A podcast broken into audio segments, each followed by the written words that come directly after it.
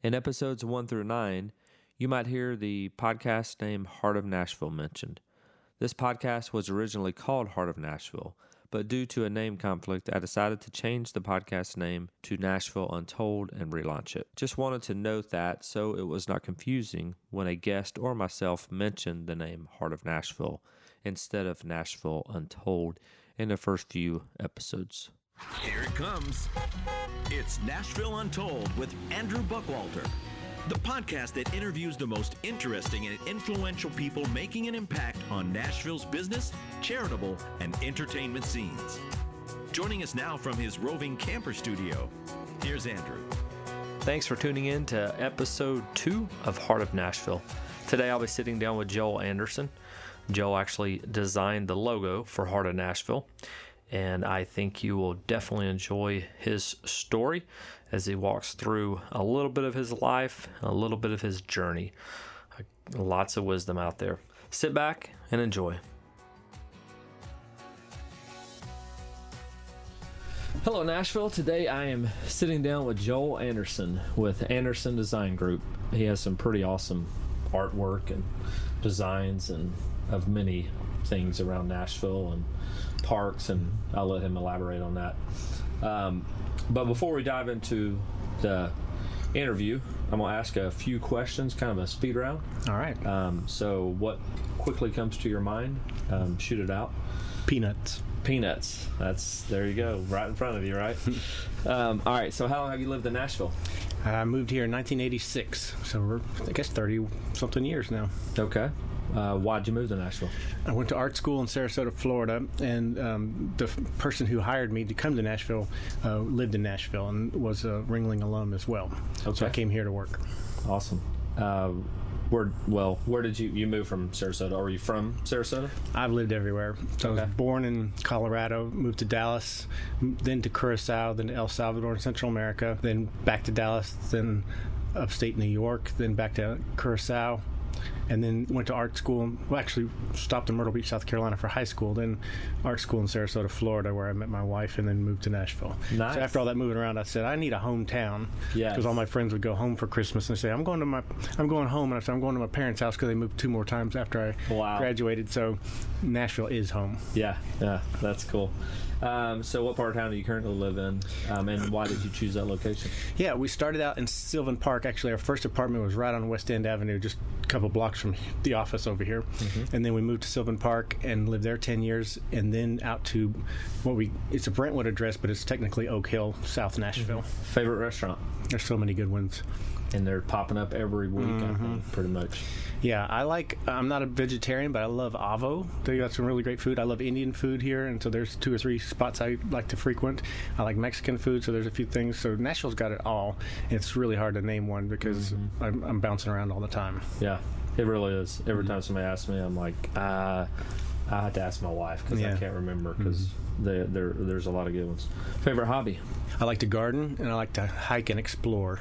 So anytime I can get outside and be outside, I love it. So what's uh, what's two of your favorite parks around Nashville? Uh, Radnor Lake is awesome, and then get outside of Nashville. And there's all kinds of state parks within two or three hours drive. So Standing Stone was the first one I ever went to, and then Fall Creek Falls, and oh, there's just so many of them. Where should I take my boys? We're gonna forgo the beach and probably hit up a park.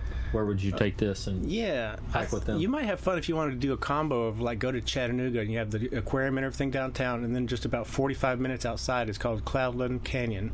Okay. And Cloudland Canyon is technically in Georgia, but it's very, very close to Tennessee, and it's got this huge gorge and waterfalls and hiking trails, and it's Okay. pretty cool. Cool. Uh, uh, my wife would like that because she was kind of set on the beach, but Hmm. um, I'm like, well, let's keep it simple. Um, so tell me something uh, a little crazy about yourself. I love uh, peanut butter. That's that's not crazy, but anything Right. with peanut butter, anything with the wasabi, I like flavors that are that just kind of distinct, and then they change the character of everything else around it. Yes. And as a designer, it's kind of like food does the same thing with color. It just sort of tints it and taints it and makes it a new thing. And so I like experimenting with with any kind of flavor and take it where you don't expect it to go. Right. And I discovered Thai food a long time ago where they had peanuts in it and chili. And so if you dip a, a peanut butter sandwich into a bowl of chili, like you go to somebody's house for chili, ask them for bread and peanut butter and put them together, and it'll knock your socks off. Really? Those two flavors actually go together. Nice. And it doesn't really matter what kind of chili. Just no, the if it's just good spicy red chili with meat or whatever, but you you put the bread and peanut butter in there, and when the peanuts hit the chili, it does something. Really? Mm-hmm. Okay, that's awesome. I will definitely have to try it. My son loves peanut butter. He'll just take a spoon and just eat it. Um, so, what's one of the most exciting places you visited? I guess it it depends on what kind of excitement we're talking about. If it's blown away by just grandeur, then the Grand Canyon or the Grand Tetons or Yellowstone, Yosemite, these places. Um, I'm fortunate to be doing a series of poster art that celebrates the national park, so I actually have to go there to experience them, and I get to write it off as work. But I'm doing that with my family, and so I'm going to take my sons out there and hike, or the whole family in an RV. Um, that's pretty exciting because we don't really know what we're going to see, and you get out there and you, you're everything's a discovery almost every day. Yeah, that's pretty awesome. So, did you um, get engaged in Sarasota? Yes, um, my wife's French, and she came to this country when she was 16, and uh, we met at art school and dated for three years. Um, her parents had beauty salons in Paris, and she cuts hair, and she was doing that in the dorms, and I was lining up people because I was the RA in the dorms, and so I could get her customers. Right. So I paid for my first two or three haircuts, and then got them for free after that for the rest of my life. And I did uh, propose to her in Sarasota. We got married in Sarasota Bay on a boat, the General Jackson kind of boat over there. It's not the General Jackson, Yeah, but similar right. to that. And um, in her family's Jewish and my family's Christian, and we didn't want to do it in a church or a synagogue, so we got married in neutral waters out there with a messianic uh, rabbi doing the ceremony. It was a pretty cool combination there. The reason I asked is because I proposed to my wife in Sarasota. Oh yeah, Yep. Where- where- on, what on the beach. So, um, I know there's a restaurant Hemingway, I Mm-hmm. believe. So there's like a curve. It's it's where I think the main area of the beach is. Like Mm-hmm. it just goes on and on. Yeah, Um, So like Lido Key or Siesta Key or It wasn't Siesta Key. Okay, yeah. yeah. yeah. Um, so yeah, we uh, we had her her family had a managed uh, trailer park in Mm-hmm. Bradenton, and so one year we went there, and it's like, oh, let's go to the beach, and we get to the beach, and I was disappointed because it wasn't what I envisioned as Mm-hmm. you know some of the beaches I've seen. So they somebody had said check out you know Siesta Key, and so I was like, all right, so we go there, and I was like, oh, this is awesome. That's a beach right there. and uh, and so we had actually um, we one night we were going out we were going to catch the sunset. Mm-hmm. well she shot too late with her mom and we missed it. We literally were chasing it down trying to see it. But ironically it, it set up a great um, a great opportunity for next year because that's when I proposed and it was like we weren't gonna miss it and so we ended up you know catching it I proposed right when the sun was going down it was perfect so um, yeah I, I love uh, I love that beach Yeah, it's, it's, it's a town. it's a drive. Yeah. Mm-hmm. we, we go to Destin all the time because that's only about seven hours from Nashville. So we've got a little place down there, and you don't get to see sunsets on the water too often in Destin, except for certain times of the year when the when it's angled just right. yeah But when we're feeling adventurous, we go an extra six hours down to Sarasota, Right. And it's always warmer down there too. Yeah, we've had a timeshare, so I guess the nice thing about it is uh, we're limited, you know, based Mm-hmm. on what they have available. But that's allowed us to hit several beaches, you know, Yeah. around Florida, Sweet. and Sarasota being still the nicest one. Mm-hmm. You know, although the we went back for our 10 year anniversary, just us, Mm-hmm. and the I remember going out one of the first days, and it felt like we were on the lake. Like no waves. waves, that was the only disappointing. Gulf of Mexico is not. Yeah, because I like the East Coast. I could just sit there and watch the waves crash, and Mm-hmm. Yeah. Know, but uh, but then a storm came up, and uh, it was good for the waves, but then it it wet wetted the sand, Mm-hmm. and it was just like thick the rest of the time. That was kind of a bummer. All right, so um, so tell me a little bit of I guess a broad broad about yourself and what you're doing. Yeah, um, I run a graphic design firm. Is what we started out as, in almost 25 years plus doing that. But um, we morphed into an illustration studio because I studied illustration, and so um, we used to do logos and branding and packaging and all kinds of corporate stuff, and loved doing that. But my real passion was um, illustrating and doing poster art. So we started the Spirit of Nashville collection back in 2004 to show off our city to clients from New York and LA and places who really didn't get the South. They didn't, they didn't understand that this was you know cool and creative and we wore shoes and had all of our teeth and stuff like that. So i went around and said okay what are my favorite 13 places in nashville? And that included the loveless and just different things that are just so iconic to nashville that you couldn't find them anywhere else. Mm-hmm. and we made a, a, calendar full of 13 posters and people started ripping out the, the posters to frame them and we stumbled into you know poster art to actually create it to be sold as wall decor. And so now um, 150 posters later on Nashville, and then we've done world travel in other American cities and national parks, and so we just love poster art, and it's based on the golden age of posters back in the 1920s, 30s, and 40s before photography was king. Everything was hand lettered, lettered, hand illustrated, and so that's what we do now. Is we really just try to create beautiful poster art that evokes a memory of a special place that you've been to, and you kind of want to hold on to that and put it on your wall so you never forget that experience that you had at that special place. Yeah, yeah, that's pretty cool.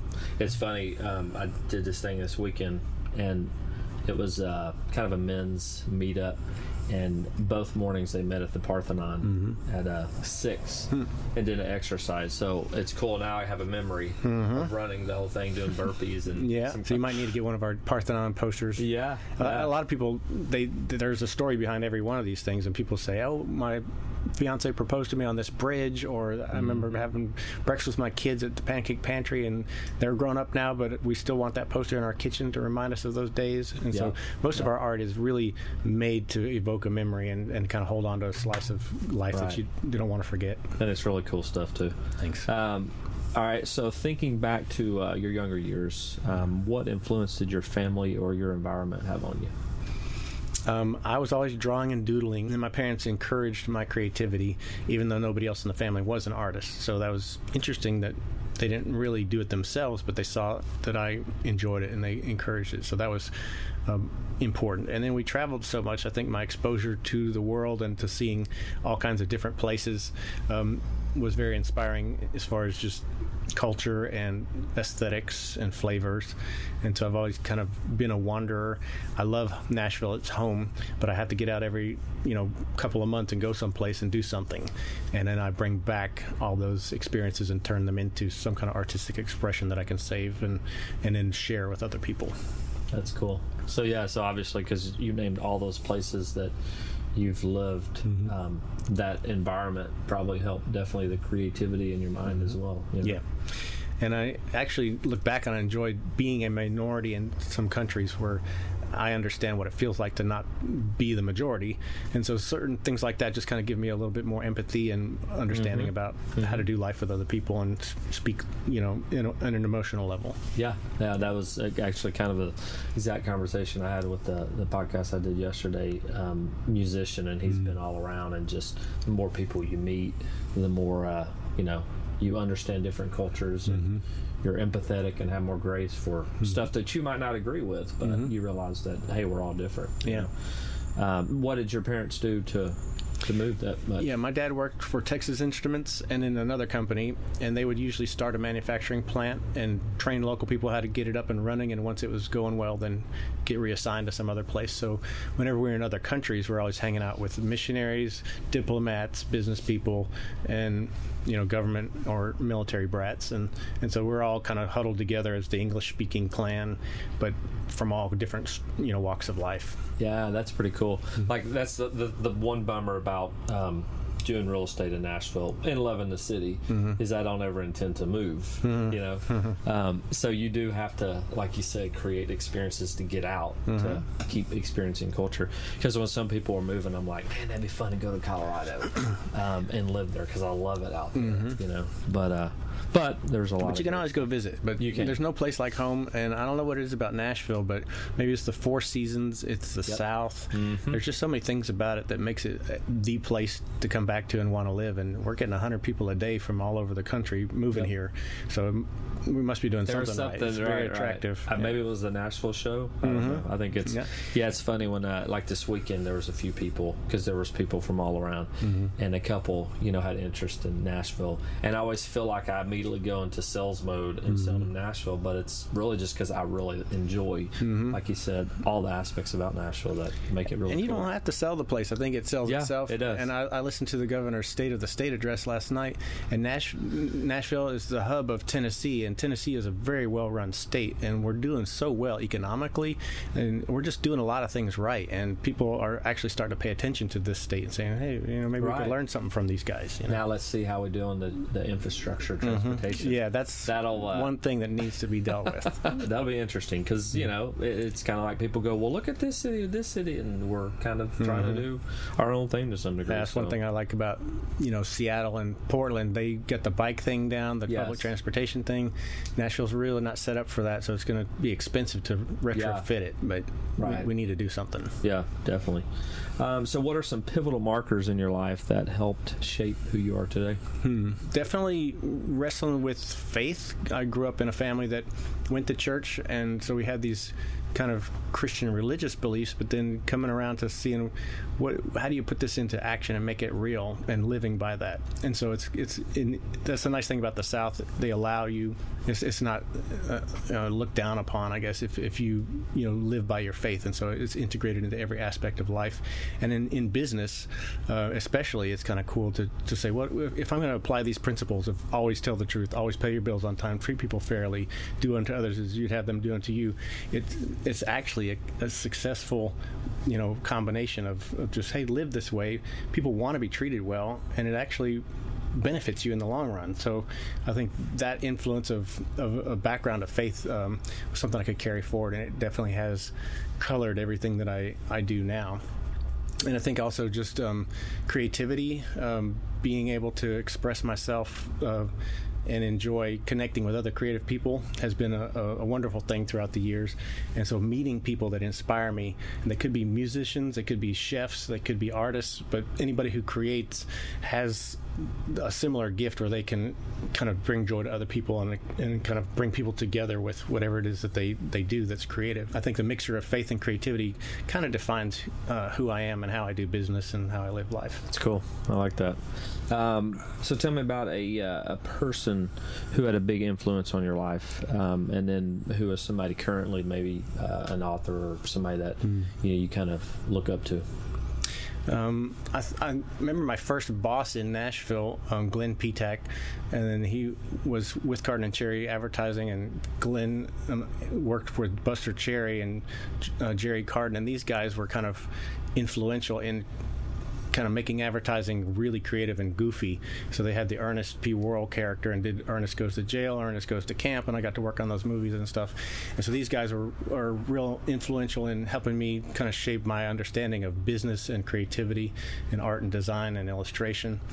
Um, and then moving on to uh, inspirational people as far as authors go, I like to read all the time, but um, I do think like C.S. Lewis and some of these guys who were really deep thinkers, they integrated kind of literature with theology with philosophy and so his buddies tolkien who did lord of the rings some, some of these guys really uh, they just were out there as far as really exploring literature art and bringing it in together with the contemporary human experience and i mean you, you can't get tired of some of those some of those old books Right, can right. reread them all the time One of my favorite, and I've mentioned it several times in different scenarios, but is uh, "Love Does" by Bob Goff. You heard of that one? yeah yeah he's It- It's really good. Have you read it? Mm-hmm. I love it. I love. so- I love. Speaking of uh, not speaking, but thinking of Mexican restaurant. Do you recall the Mexican uh, um, scenario where he was a waiter and he leaned over to hand the food?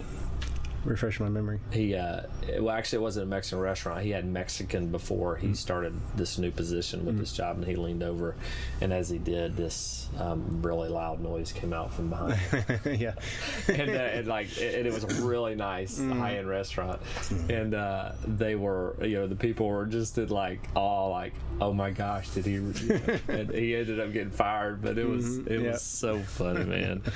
Um, I actually my wife had we listened to a podcast um, of him and his wife. Uh, it was really good.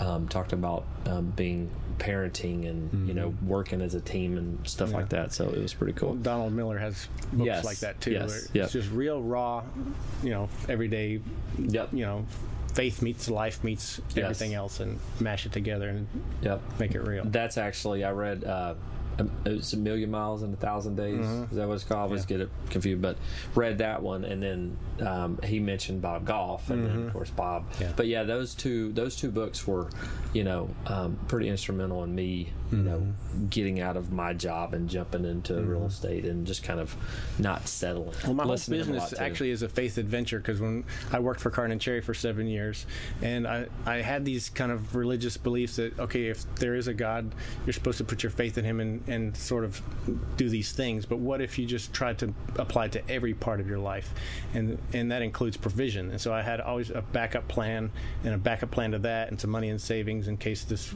thing wasn't real. But I just felt this prompting to quit your job and just trust me and see what happens. And so I talked to my wife about it. She had the sense of peace, which was the first sign that this this was different because she didn't she wasn't worried about it. And we were expecting our second child, and we had company insurance, and so all these things made sense to just wait till the baby was born and then do it. But I felt that prompting saying, "No, do this now." So this was uh, March. I turned in a resignation.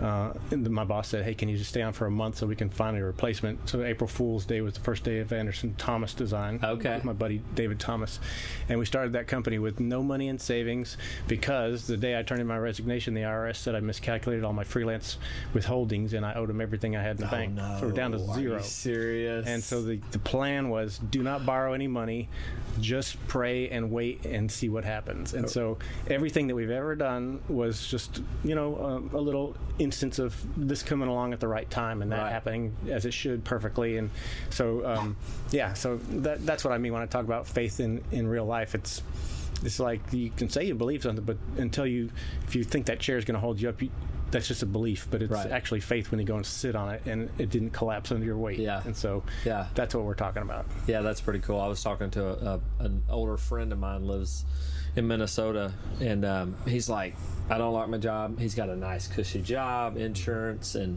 you know everything's great from a job perspective, but he just didn't like it. And so he's like, I've always had interest in real estate, and when I get to talking about you know my transition, I get pretty excited about it. And sometimes I have to make sure, am I giving all the details because you know I don't want to be so excited that somebody jumps in it and they're like, man, why'd you convince me to do this? Because it's harder than I thought. Um, but you know, we talked about it, and at the end, I'm like, "What's holding you back?" You mm-hmm. know, and the only thing, fear. I'm like, "You got everything else in line." I was like, "And your wife's supportive." I'm like, mm-hmm. "Just do it." You know, I was like, because fear isn't what you live by, is it? Mm-hmm. Right? And uh, he texted me uh, two days ago, said, "I started the class." You know, so I thought that was pretty cool. Um, because yeah, mine was a, a journey and progression, so that's pretty neat. So as we had mentioned earlier, um, pretend this isn't a Facebook post, so it doesn't all have to be, you know, superficial. Um, what uh, what's some struggles you've had along your journey, um, and how did they affect you, and how did you get through it and make it make you a better person? Success, I think, is harder than failure sometimes. And after doing our business for about 10 years, we started to become so successful that it became almost a little dangerous. Um, Universal Studios had become one of our clients. We just finished working on Jurassic Park 3, and we were doing huge projects with gigantic budgets. And we were quite heady stuff, winning awards and everything. And I'd always thought if I can attain these certain, you know, levels of success or notoriety or get this award, then I'll feel complete or successful or whole. Or and and every time I accomplished something, it still wasn't enough, and it didn't bring me what I thought it would.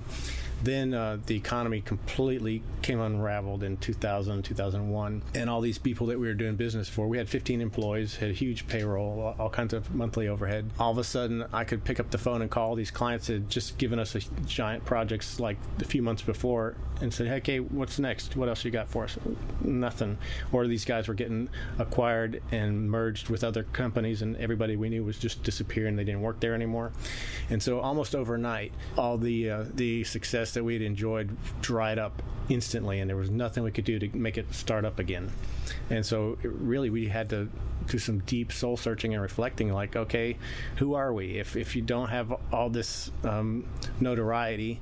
Am, who am I as a person if I can't brag that I'm I'm this successful guy that does this you know design has this company with these employees and lives in this house and my kids go to the school none of that stuff mattered all of a sudden because i couldn't make it keep going Right. and so it was very much an eye-opening experience to just kind of reevaluate and just say well um, am I going to be okay if this all stops and I have to completely retool my life and take my kids out of private school and sell our house, sell this building, and do something completely different?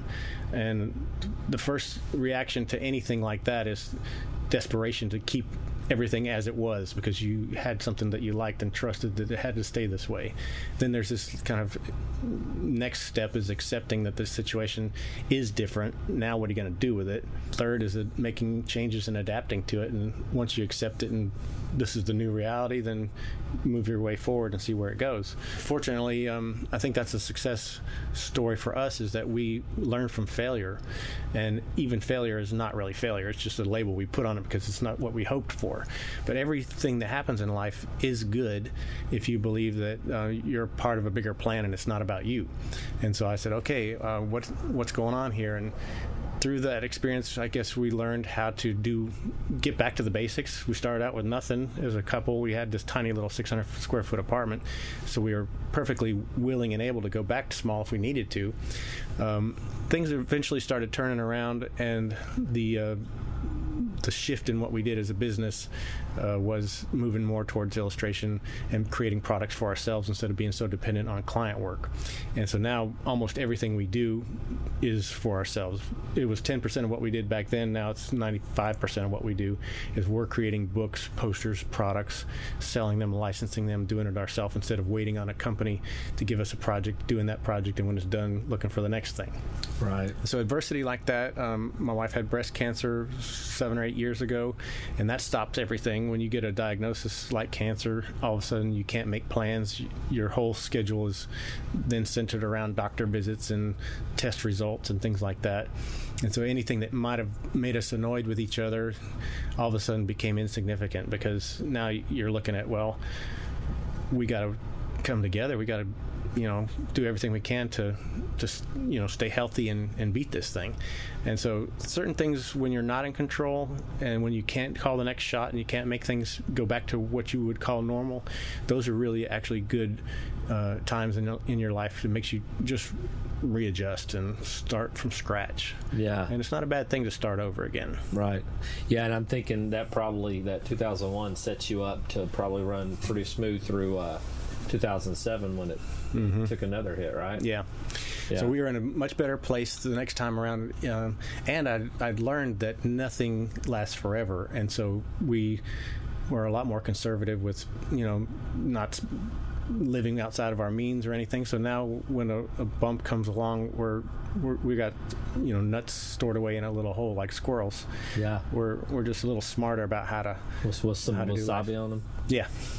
Peanut butter, and wasabi. Yeah, I don't know if it's, I'm uh, have one. I, I'm actually, uh, I'm, I'm still, I'm in the process of learning that lesson. You know, Mm. Yeah, real And, estate's uh, up and yeah, down all- and it, well, it's been great, but Mm-hmm. that's the problem is, you know, when you're steadily, you know, climbing, and and in in our case, it's well, I say this maybe. I mean, I like to like this. You know, I Mm-hmm. invested into this, so you know, there's a part of I'm I'm good with the fact that I invested back into my real estate because I'm trying to think bigger, long Mm-hmm. term. However, it's still you know, you got to watch your money, and that's the biggest thing. Is like watch it because it tends to, you know, things are more expensive now, Mm-hmm. and so. Fifty dollar mill here, and next thing you know, you're just you know Yeah. draining through the money. Mm-hmm. And so I recently read a book, um, Profit 1st Mm-hmm. and um, and actually I have a closing today, Mm-hmm. and uh, I'm looking forward to applying those principles and sticking the money in the accounts to where Yeah.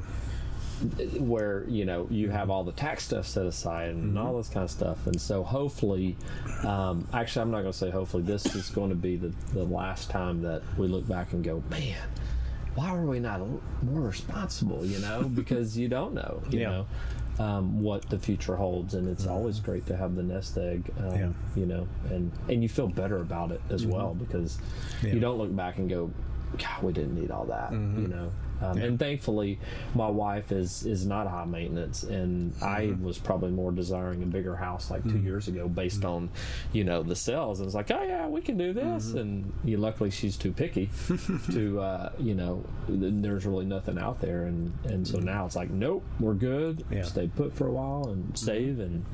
and Well, just- contentment is really the secret to, to success in life. I think if you can be content in any situation, when something comes along that's not your favorite, you call it bad, or you can just say, This is not what I expected.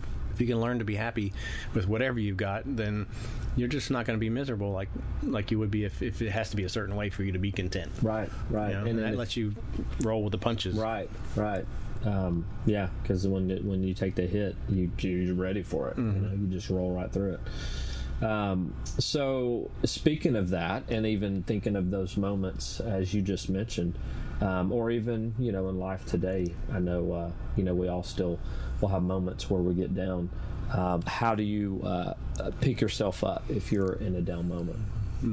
I think having people around you that believe in you is so important. You can't do everything by yourself. I don't think we were designed to succeed on our own.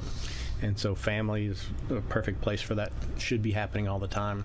If you nurture your relationships and you invest and you build other people up, then whenever you need some help, you like it's a wonderful life. You know, um, he was the richest man in town. Even though he didn't have much, he'd always been helping other people. And so George Bailey, when he really needed help, it was there. And so I, I do think that's kind of been true in my own life by loving other people.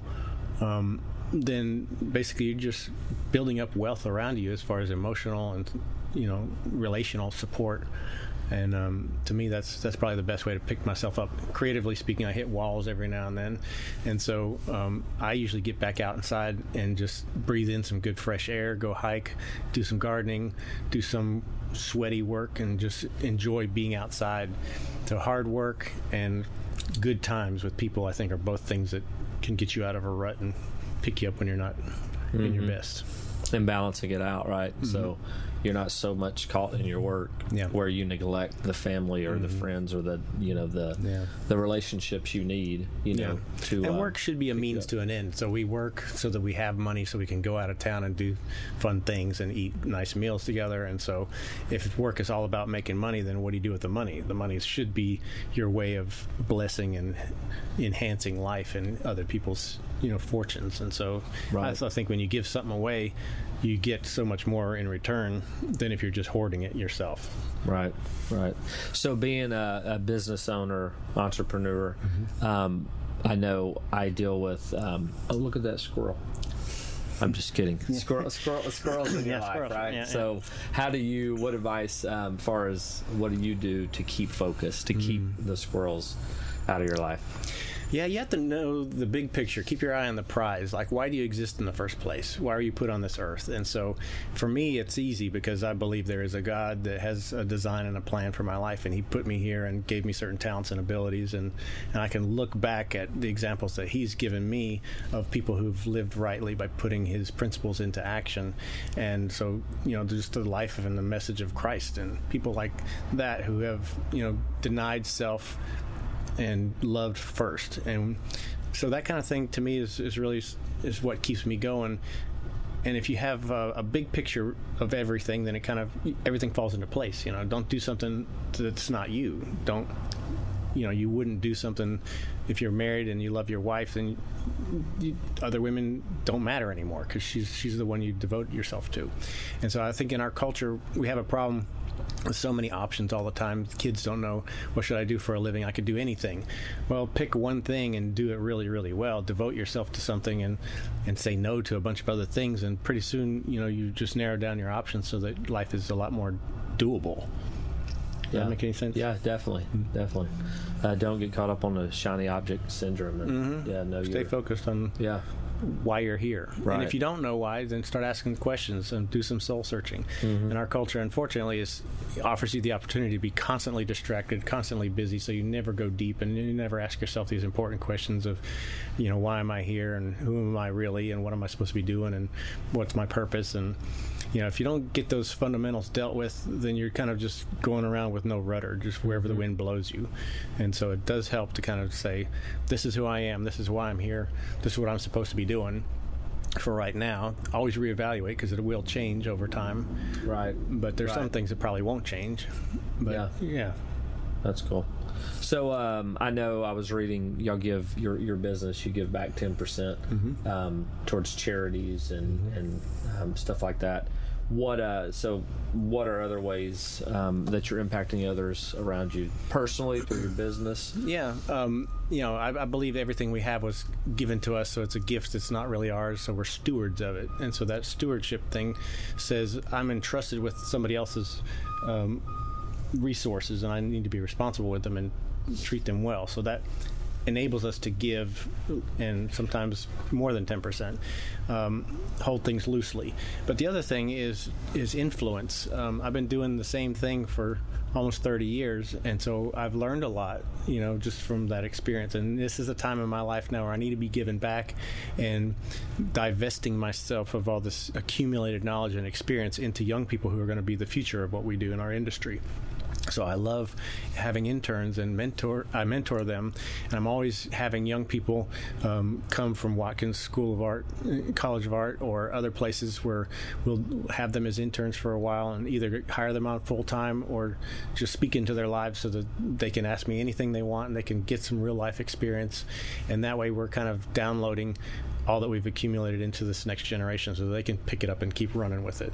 So time is the other thing. I just love spending time with people who are, are curious about, you know, where they could how they could take their creativity and their their talents and make a living doing this, you know. And so that's you know giving of your money but giving of your time is, is the other big Right, thing right. right I like that. Mm-hmm. It's funny. Sometimes I'll look at my son, and or sons, but the oldest, and I'll get frustrated with them, and and I have to remind myself I'm 41.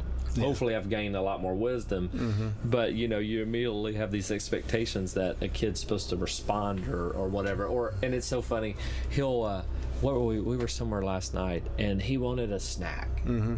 Can I can I spend my dollar? And I'm like, no, you don't need to. Just save it. You got to save. And it's, you know, half the time as I'm saying something, I'm being convicted. It's like, Uh-huh. first of all, when you were a kid, you spent money on junk food like that. Um, and then second, you know, you, you still tend to do that in different areas, you know.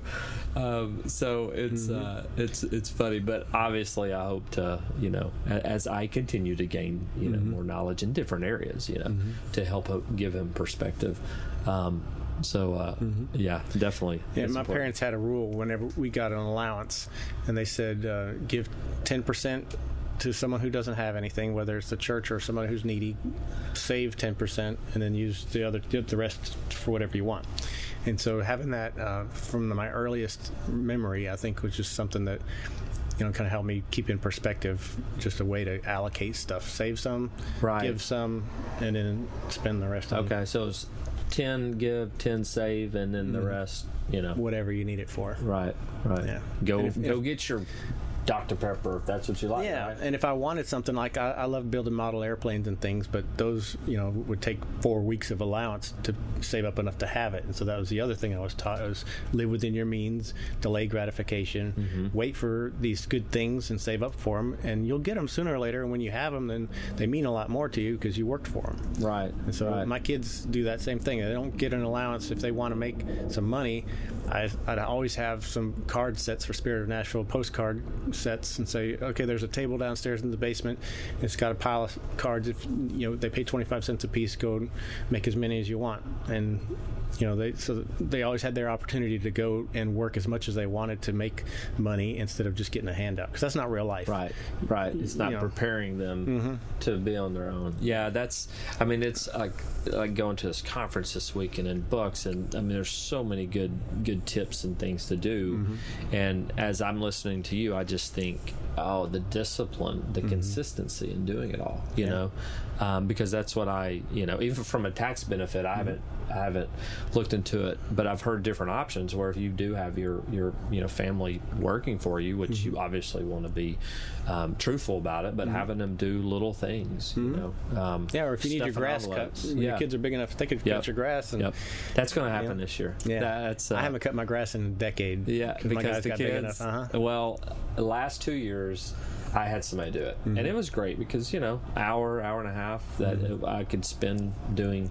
I want to say I would spend that exactly with my kids, but that wasn't always the case. Mm-hmm. But uh, but yeah, now I'm thinking, all right, Bryce wants to you know earn some money, and this is a great way to mow the yard. You know, Mm-hmm. Yeah. teach them those those tools. So things like that uh, are great because I see my kids now. Nathan works from he's 27. He's got a great work ethic. Benji 21. He comes in and helps us a couple days a week with fulfillment. He's got a great work ethic, and that started from them getting insurmountable projects like here's a gigantic pile of firewood. I need it all in the shed in the back, and I'm not going to pay you by the hour because you're going to dawdle around and make it take as long as possible. So I'll pay you by the log, and so they could make as much or as little as they wanted to based on the effort that they want to put into it. And Right. giant pile is finally gone and they got this pile of money because they worked hard they kind of put two and two together and i think those building blocks have kind of made them understand that any big project can be broken down into small bite-sized doable bits Right. and if you stick with something sooner or later it'll get done a little bit at a time and then you'll have a reward for it if you you know Yeah. did a worthy thing that was Right. worth it Yep, and I mean it's you're you're speaking to. I'm going. All right, you got to start doing these, these hmm. things because Yeah. you know mine are mine are 10, 7, and three. oh they'll whine about it oh, they'll, yeah. they'll act like you're killing them but right, then right. They'll If you- appreciate it. Eventually. Yeah. Five years later, they'll look back and they actually, a couple of them have thanked me for making them do stuff they didn't want to do, and they don't they don't think that way during the time, but later on they'll look back and say, I know it's was, that was good. They're selfish, Uh-huh. right? We're all selfish. yeah. Oh, that's funny. So if uh, if listeners, as me talking to that that uh, the person who was wanting to get into real estate, um, and so if people get stuck, what advice? Um, and you know they're wanting to make an impact, wanting to make a change, but fear's holding them back. What advice can you give um, to help them break free? So fear is often the thing that can, you know, stop you in your tracks and make you make bad decisions.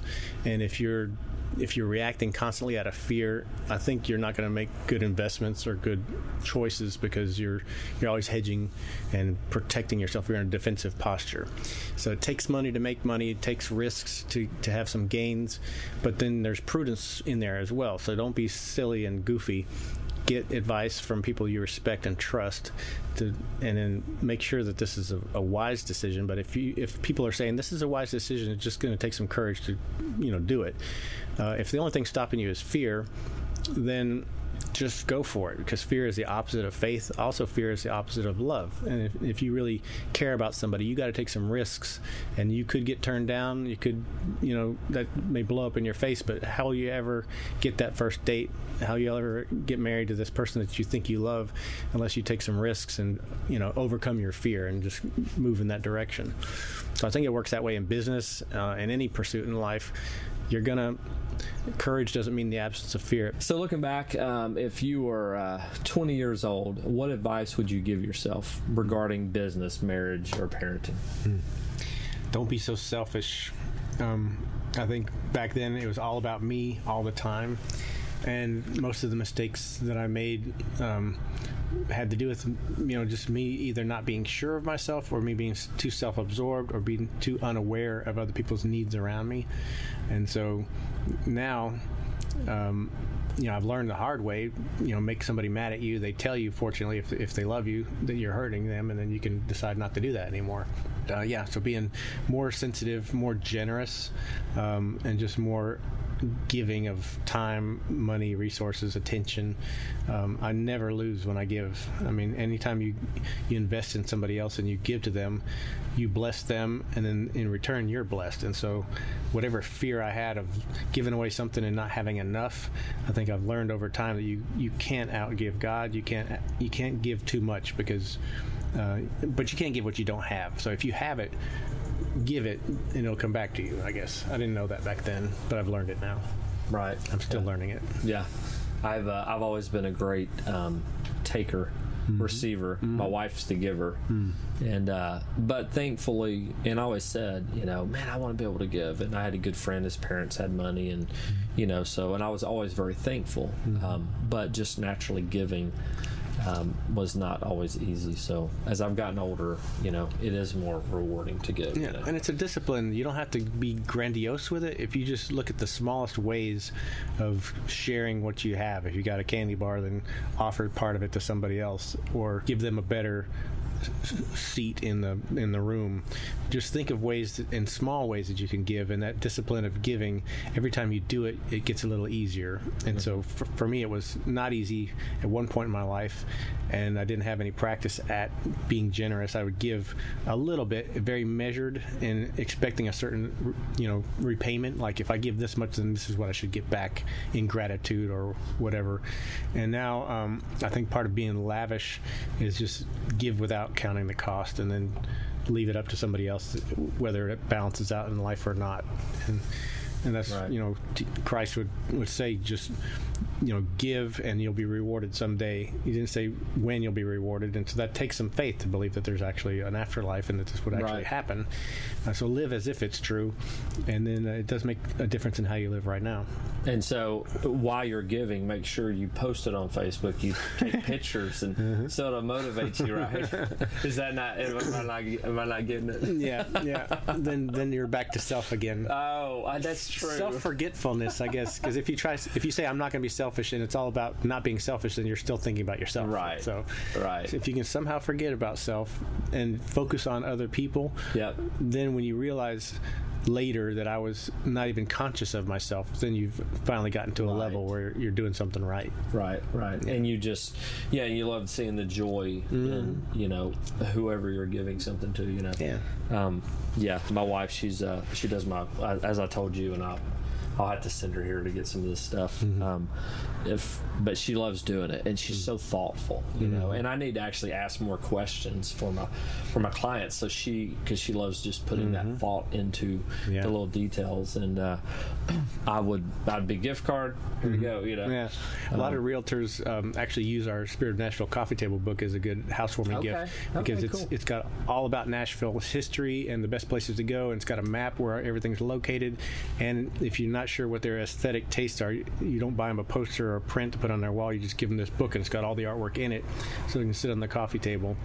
Nice. So that's been a, a really handy way for some business people to be able to, to give something when they're not Yeah. exactly sure what to give. Yeah, and I and I haven't, you know, again, I think everything is there's a lot of consistency that I still have to put into everything, mm-hmm. but I like the idea of you know just having a basket of everything local, mm-hmm. you know, so Yeah. something like that. And well, I, I want to give the Love Does by Bob Goff, which isn't mm-hmm. local, but you know that's a great book. Yeah. But incorporating you know the different elements to keep it all local because there is so much. There's so many entrepreneurs doing Yeah. different stuff, like you said, and, and showcasing them and stuff. So um, that's pretty cool. I think that's one cool thing about Nashville's um, business environment and creative environment. There's a lot of sharing going on where people are actually helping each other out with not asking for anything in return. And you get that sort of environment going, then everybody's for each other, and that makes the whole city, you know, blossom and do well. Yeah, I agree. I mean, I've heard that with musicians, and you know, with real estate, I have plenty of you know realtors that are with different brokers, and we you know bounce ideas and you know try to help each other out. So yeah, Good. So from the great words of Timothy in four seven. Mm-hmm. I've I have fought the good fight. I've finished the race. I've kept the faith. Mm. When your journey's over, what legacy are you hoping to leave? Hmm. Um, well, fortunately, the artwork hope, I'm hoping will live out, you know, outlive me and still be around. So anything I create visually, I like to think that some people are going to still be looking at it down the road. But if I'm supposed to be remembered for anything, I'm hoping that people will eventually remember, you know, creativity in loving other people. So a generous, creative life is what I'm striving for now. It wasn't always my goal, but I've realized at about 40 years old, hey, if I'm at the halfway point, I got half of my life to get kind of get it right. All the stuff that I wasn't paying attention to, I can start now focusing on what really matters. And so I'm hoping that um, I'll leave behind a legacy of, of helping other people, making places better than where I, the way they were when I found them, and giving other people opportunities.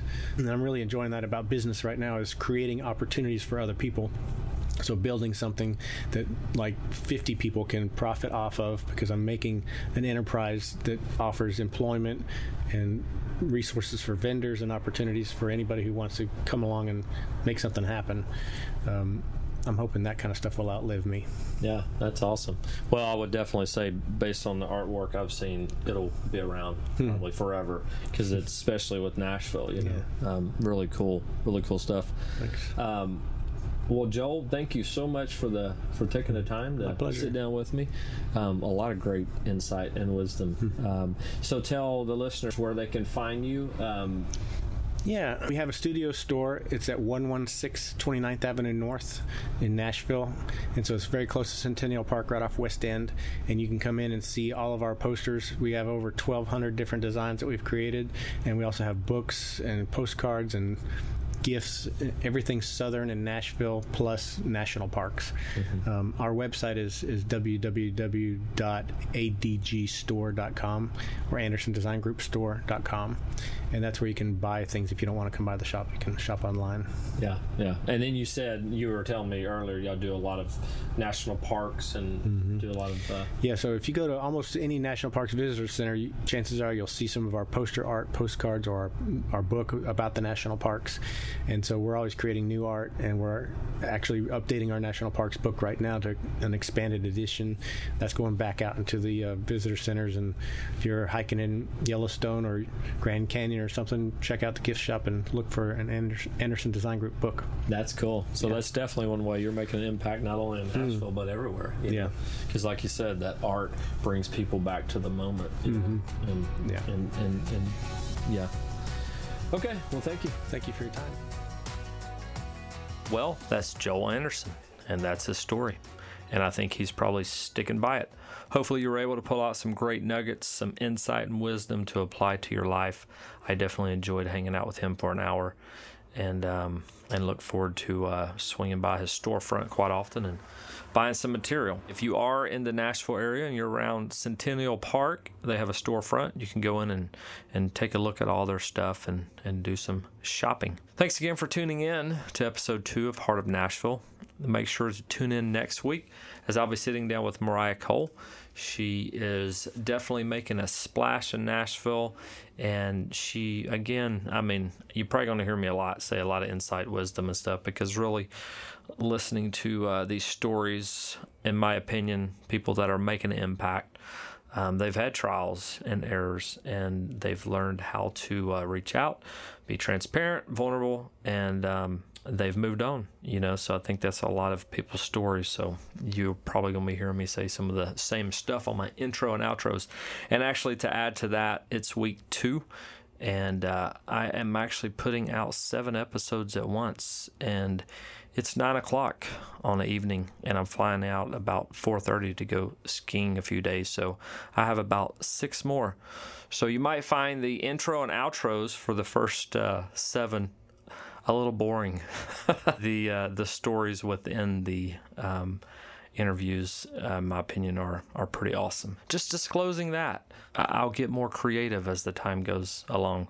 On that note, uh, if you did enjoy the uh, interview, click on review and let me know what you thought about the episode. Make sure to check out the show notes as well for some links to the videos. I am videoing all the uh, the podcast and the Rambler, as well as the uh, musicians that are playing. So you can find a little bit more information on them, as well as some of the, uh, I guess, a little bit more uh, in depth interview with some of the musicians as well. So enjoy and sit back and hang out. Today we're going to be listening to Joe Sly play a song he wrote. Thanks. Have a great week. Until next time. The sponsors of this show are Buckwalter Impact Group of Benchmark Realty. You can reach Andrew at 615 973 7657 for any real estate needs in the Nashville and surrounding areas or if you're looking for a realtor in your local area. If you have any lender needs, give Brandon Hutchison with Legacy Mutual Mortgage a call at 615 866 9468. And lastly, if you have any title or closing needs, give David Weber with Limestone Title and Escrow a call at 615 730 7955. They close anywhere and anytime at no additional cost. Make sure to text Anderson, A N D E R S O N, to 41411 by April the 30th for a chance to win a gift card to one of Joel's favorite restaurants called Bombay Palace. They have some great Indian food. There's this there's this thing you might have noticed uh, vinyl records coming back in a big way, which is pretty cool, you know. And I think part of the reason is not only because of the nostalgia of it and, and, and just you know the sound and the feel and having a physical thing, but I think it it kind of reminds us of a time when things were a little more slow. Things were a little more, you know, you had to few steps to really you know get to the to the end game instead of just instant access all the time. And it was a little more work you know it was a little more and because of that you know i think the the rewards were a little sweeter. So anyway we kind of tried to take the perspective of vinyl record and, and apply it to uh, our relationship. Kind of like this okay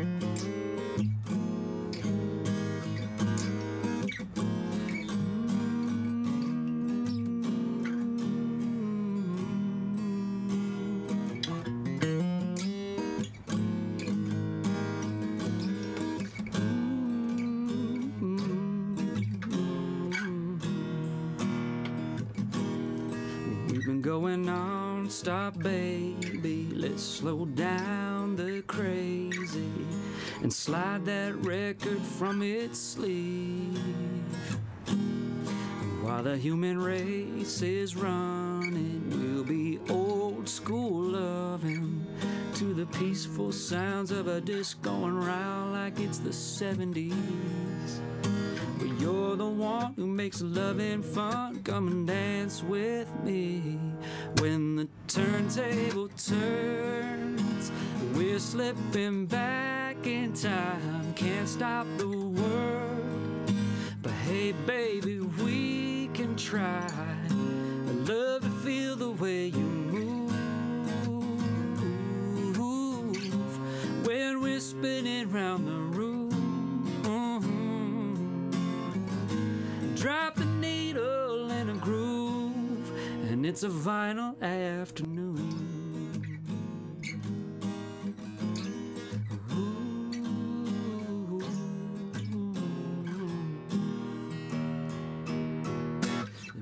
Like a Motown beat. You're turning up the midday heat. With lips that don't wanna wait till tonight. I'm giving you all my attention, shutting down every distraction. The only connection I wanna find is in your eyes. A little classic, a little magic, and feels so right turntable turns. We're slipping back in time, can't stop the world. But hey, baby, we can try. I love to feel the way you move when we're spinning round the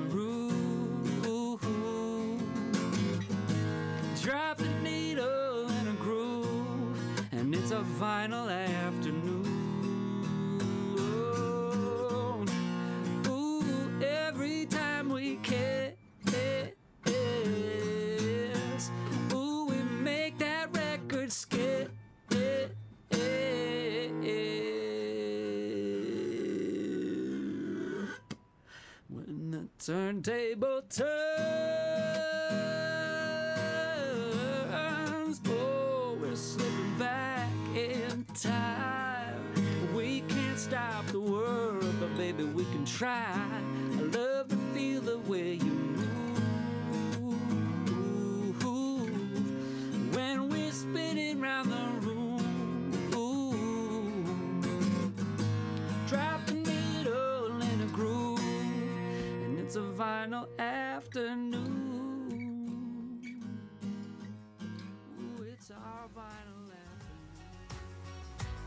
We hope you've enjoyed listening to Nashville Untold with Andrew Buckwalter. We encourage you to leave us a rating or review on iTunes. And be sure to subscribe so you won't miss a single episode. To be a guest on the show or to share your thoughts, send us an email to podcast at andrewbuckwalter.com. Until next time,